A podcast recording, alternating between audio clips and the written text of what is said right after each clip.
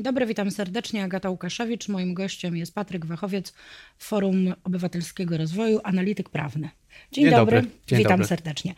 E, Zacznijmy od wczorajszej rozprawy y, przed Trybunałem, w Trybunale Konstytucyjnym na temat sporu kompetencyjnego. Miał być finał, finału nie ma. E, Zaskoczenie?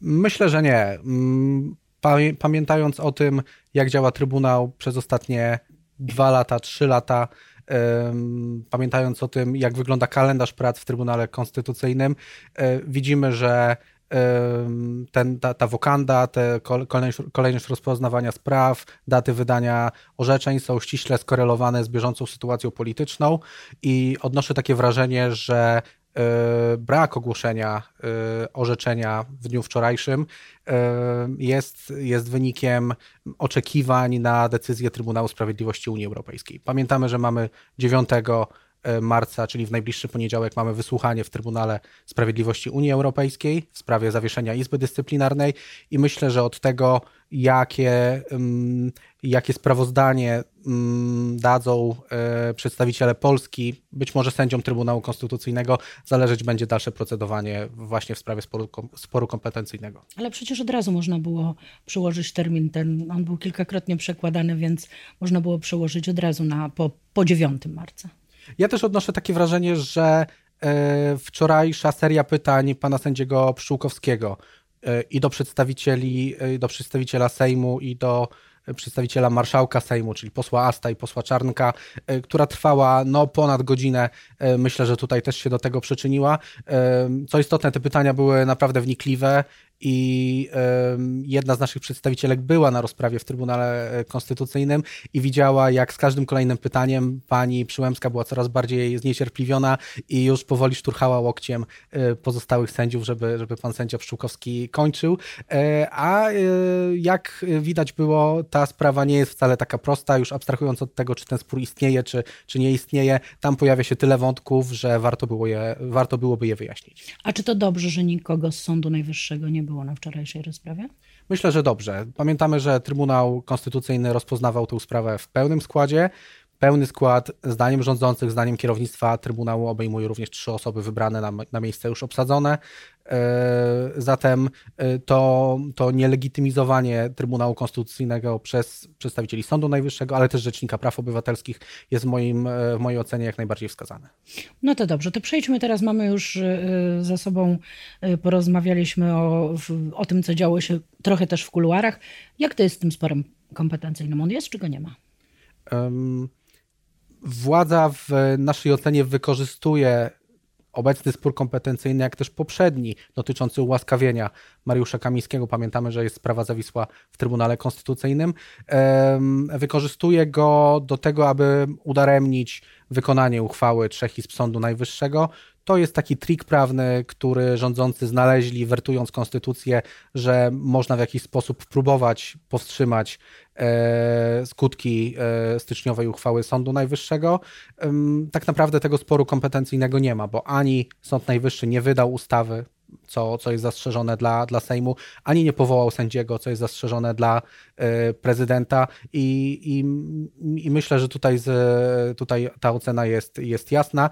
E, Co istotne, też wczoraj na to zwrócił uwagę pan sędzia Pszczółkowski, przecież marszałek Sejmu skierowała wniosek o rozstrzygnięcie sporu kompetencyjnego, zanim została wydana uchwała trzech izb e, Sądu Najwyższego, niejako antycypując jej, jej skutki. I to też każe stawiać pytania, czy ten spór był rzeczywisty, czy on nie był właśnie wykreowany e, specjalnie dla, dla pozoru, e, aby tylko udaremnić e, wykonanie uchwały Sądu Najwyższego.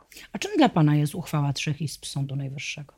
E, Ja miałem okazję być w Sądzie Najwyższym w momencie, kiedy tych prawie 60 sędziów e, wychodziło na salę rozpraw. No to było niesamowite przeżycie. Wrażenie E, robiło. Bardzo duże. Chyba pani redaktor też była. Byłam Ja- ja i wi- widać było później też zdjęcia, które, które obiegały media i rzeczywiście robiło Była taka podniosła atmosfera, tak mi się wydaje.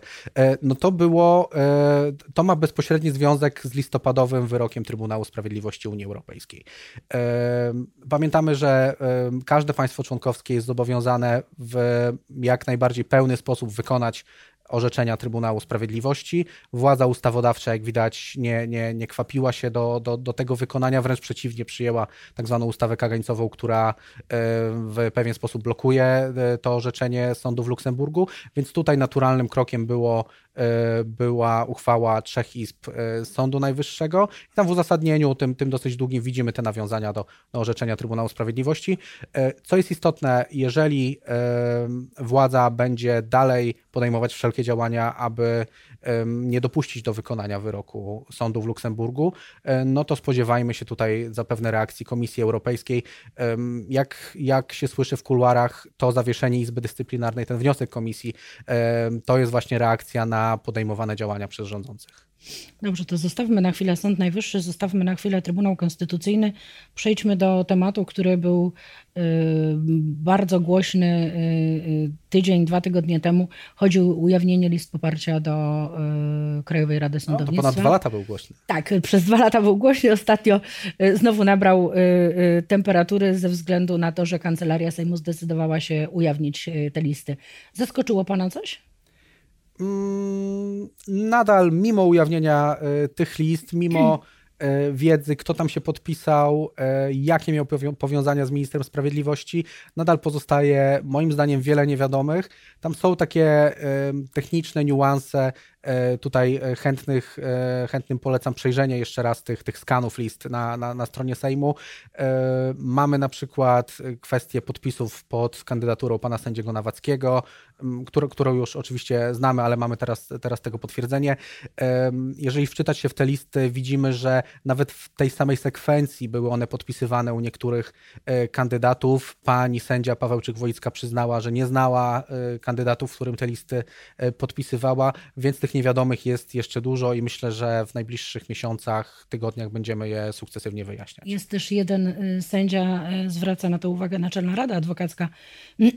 Jest też jeden sędzia, który ma kilka pozycji numer jeden, kilka pozycji numer dwa na tej liście, więc jakby tutaj już też pojawiają się wątpliwości. Tak, czy... jeżeli, jeżeli spojrzymy na przykład na nagłówki tych list, tam mamy oczywiście e, wykaz sędziów popierających sędziego X, to to imię i nazwisko tego kandydata jest tak jakby wdrukowane E, mamy cały nagłówek wyrównany do środka, a tam takim pismem maszynowym jest, jest ten sędzia dopisany, więc pozostaje otwarto, otwarta kwestia, czy na przykład te podpisy nie były składane in blanco, a dopiero później ewentualnie mm, ta kartka była wsadzona z powrotem do drukarki i, i to nazwisko Zapisane. było do, do, do, dodrukowane. tak, tak patrząc statystycznie na te listy, na 360 osób, które brały udział w całej procedurze, 60 osób otrzymało awanse od tej samej Rady Sądownictwa, której kandydatów e, wspierali. E, ponad 40 osób to są niedawni e, nowi prezesi czy wiceprezesi sądów powołani mm, no, jednoosobowo przez ministra sprawiedliwości i to są także sędziowie delegowani do Ministerstwa Sprawiedliwości, więc to natężenie tych powiązań z władzą polityczną no, jest bardziej niż widoczne, co potwierdza, co potwierdza zapatrywania uchwały trzech izb Sądu Najwyższego, a według forum, które Pan reprezentuje, mamy dzisiaj Krajową Radę Sądownictwa, czy jej nie mamy? Mm, to są bardzo trudne kwestie. Myślę, że zaraz przejdziemy też do e, projektu senackiego dotyczącego Krajowej Rady Sądownictwa. To są bardzo e, trudne kwestie, na które, na, na, na które nie ma tak naprawdę prostych odpowiedzi, bo Oczywiście możemy publicystycznie twierdzić, że nie ma Trybunału Konstytucyjnego, bo tam zasiadają trzy osoby niezgodnie, które nie powinny zasiadać. Nie ma Krajowej Rady Sądownictwa, bo tam zasiadają sędziowie wybrani w takiej, a nie innej e, procedurze. Faktem jest, że te powołania następują, te powołania sędziowskie na, na wniosek nowej KRS następują. Te wyroki, e, do tych wyroków obywatele się dostosowują. E, prawda, szanują te, te, te wyroki sądów, e, więc to nie jest takie proste twierdzić, czy, czy ta rada jest, czy, czy, czy jej nie ma. W mojej ocenie została wybrana z rażącym naruszeniem nawet tej ustawy mm, autorstwa Prawa i Sprawiedliwości i tutaj jest czas dla sądów polskich czy międzynarodowych, aby to zweryfikować. To dobrze, zanim przejdziemy jeszcze do senackiego projektu, o którym Pan wspomniał, to y, chciałabym Pana zapytać o taką rzecz. Zaobserwowano ostatnio, że wzrasta liczba sędziów, którzy właśnie przed tą Radą zgłosili swój, swoją chęć występowania w procesie nominacyjnym na, na wakaty sędziowskie. Mm, I coraz więcej sędziów rezygnuje, głównie po styczniu, czyli po uchwale trzech izb Sądu Najwyższego. Y, I tu pojawiają się głosy. Jedni twierdzą, że w ogóle nie powinni się byli zgłaszać, no ale drudzy mówią, że szacunek dla nich, że w momencie, kiedy, y, kiedy y, zapadła uchwała i, i poznaliśmy jej treść, że jednak rezygnują z postępowania przed Radą. Pana zdaniem dobrze robią? Mm, uchwała trzech izb Sądu Najwyższego zawierała taki fragment, zgodnie z którym należy indywidualnie oceniać, czy dana nominacja czy na daną nominację miały wpływ jakieś czynniki polityczne, e, czy nie. E, no i wśród tych kryteriów, które wskazał Sąd Najwyższy, było to, jak kandydat zachowuje się w związku z kolejnymi ujawnianymi nieprawidłowościami w Krajowej Radzie Sądownictwa.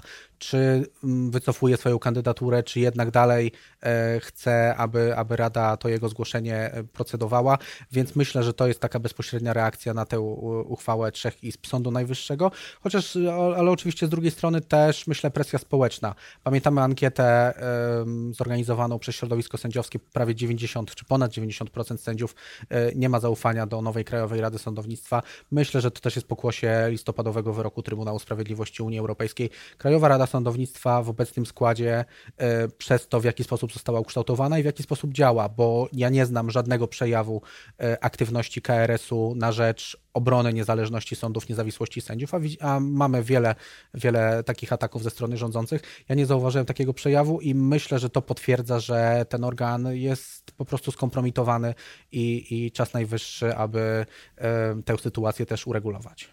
E, a proszę mi powiedzieć, jeden z sędziów, z którym rozmawiałam kilka dni temu, który wycofał mm, e, właśnie pod koniec stycznia swój, swoją kandydaturę z mm, procesu nominacyjnego, powiedział, że poczeka na spokojniejsze czasy. Myśli pan, że one nadejdą? Myślę, że tak. Mamy na wokandzie w Trybunale Sprawiedliwości Unii Europejskiej bardzo ciekawą, e, bardzo ciekawe pytania prawne Izby Pracy Sądu Najwyższego w sprawie pani sędzi Moniki Frąckowiak.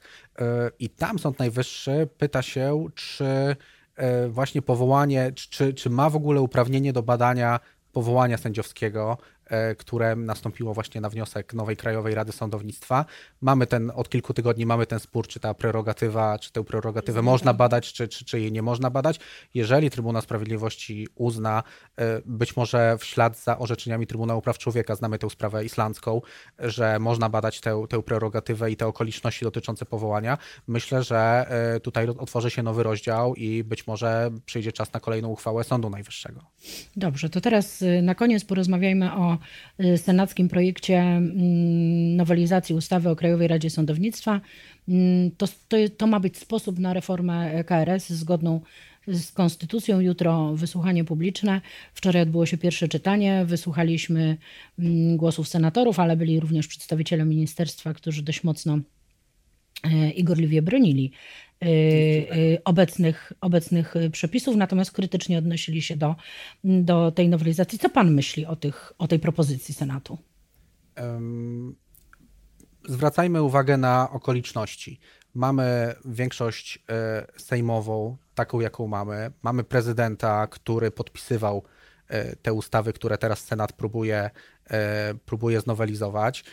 Mamy kilka organów, e, które działają, no można powiedzieć, ramię w ramię z rządem. Mamy Trybunał Konstytucyjny, mamy Krajową Radę Sądownictwa, mamy prokuratora generalnego e, i myślę, że patrząc na te wszystkie okoliczności, należy, e, znaczy wydaje mi się, i, i to też FOR będzie prezentował jutro w swojej opinii prawnej, należy jednak poczekać z dalszym procedowaniem tego projektu, dopracować go, aby, aby też nie było takiego zarzutu, że większość rządzą, że większość senacka, próbując przywrócić praworządność, sama e, narusza jakieś, jakieś elementarne e, zasady. Widzimy po wysłuchaniu obywatelskim w Krakowie, po lekturze szeregu opinii, które są załączone do, do tego projektu, że to wcale nie jest taka, taka prosta sprawa przywrócić e, tę równowagę w Krajowej Radzie Sądownictwa czy w Izbie Dyscyplinarnej.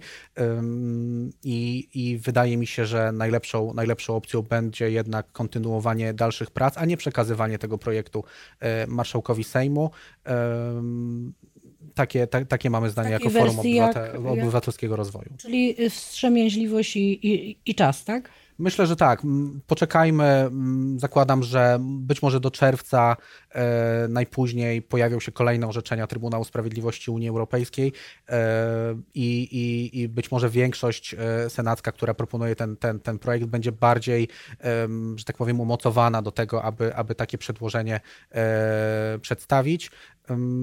Tam są oczywiście jeszcze, jeszcze inne uwagi, no to czy możemy e, tak, tak de facto z mocy prawa e, tych, tych sędziów powołanych na wniosek nowej Krajowej Rady Sądownictwa e, przywrócić, przywracać na poprzednie stanowiska, czy, czy, czy też nie. To są kwestie naprawdę trudne. Myślę, że przez ostatnie 30 Nawet lat takich dylematów, takich dylematów prawnych nie mieliśmy i my tak rozmawiając w gronie właśnie prawników w FOR mówiliśmy, że to jest chyba najtrudniejszy projekt ustawy, jaki nam przyszło e, oceniać, czy, czy jaki przyszło władzy procedować w ciągu ostatnich 30 lat, e, bo ma bardzo dalekosiężne skutki. Niemniej e, pamiętajmy, że te naruszenia praworządności, mówiąc naj, najog- najogólniej, zostały stwierdzone przez organy polskie, międzynarodowe i jest też rzeczą ważną, żeby jak najszybciej te, do tego stanu zgodnego z zasadami rządów prawa e, powrócić. E, Inicjatywa senacka jest, jest dobra, jest taką wartość, e, znaczy sama praca nad tym projektem i, i to, że ten projekt będzie gotowy na, na, na właściwe czasy, jest też jakąś, jakąś wartością. Ja mam zawsze taką, zawsze w takich sytuacjach powtarzam taką, taką anegdotę z Wielkiej Brytanii, gdzie e, Institute of Economic Affairs e, w latach e, 50., 60., kiedy władza nie była sprzyjająca do, do reform gospodarczych, e, pisał, mówiąc kolokwialnie, do szuflady projekty reform. Przyszła w pewnym momencie Margaret Thatcher, wyjęła te projekty z, z szuflady i wdrożyła w jednym było momencie. gotowe. Wszystko było gotowe, więc to też jest ważne, aby takie projekty były gotowe. E, No i myślę, że jutro i, i w najbliższych tygodniach czeka nas intensywna praca w Senacie. No to dobrze, czekamy wobec tego na wysłuchanie publiczne na 9, 9 marca. Czekamy na wyrok Trybunału y, w sprawie sporu kompetencyjnego, być może już 12 marca. Dziś Trybunał Konstytucyjny też ogłosi wyrok y, w sprawie też dość istotnej. Chodzi o możliwość wyłączenia sędziów y, Izby Dyscyplinarnej ze składu orzekającego na skutek tego, że zostali powołani przed KRS. Przed nami na pewno ciekawe, ciekawe chwile. System się broni, jak, jak widzimy. E, tak, i czekają nas na pewno ciekawe czasy, e, ale to też jest istotne, żeby tę praworządność przywracać szybko, chirurgicznymi cięciami e, i mamy nadzieję, że inicjatywa senacka, myślę, że kolejne inicjatywy też się pojawią, że jakoś zaradzą na ten strukturalny problem w Polsce. Dziękuję bardzo. Mam nadzieję, że tak się właśnie stanie. Dziękuję bardzo. Moim gościem był Patryk Wachowiec, Forum Obywatelskiego Rozwoju, analityk prawny, a ja zapraszam na jutro na godzinę 10.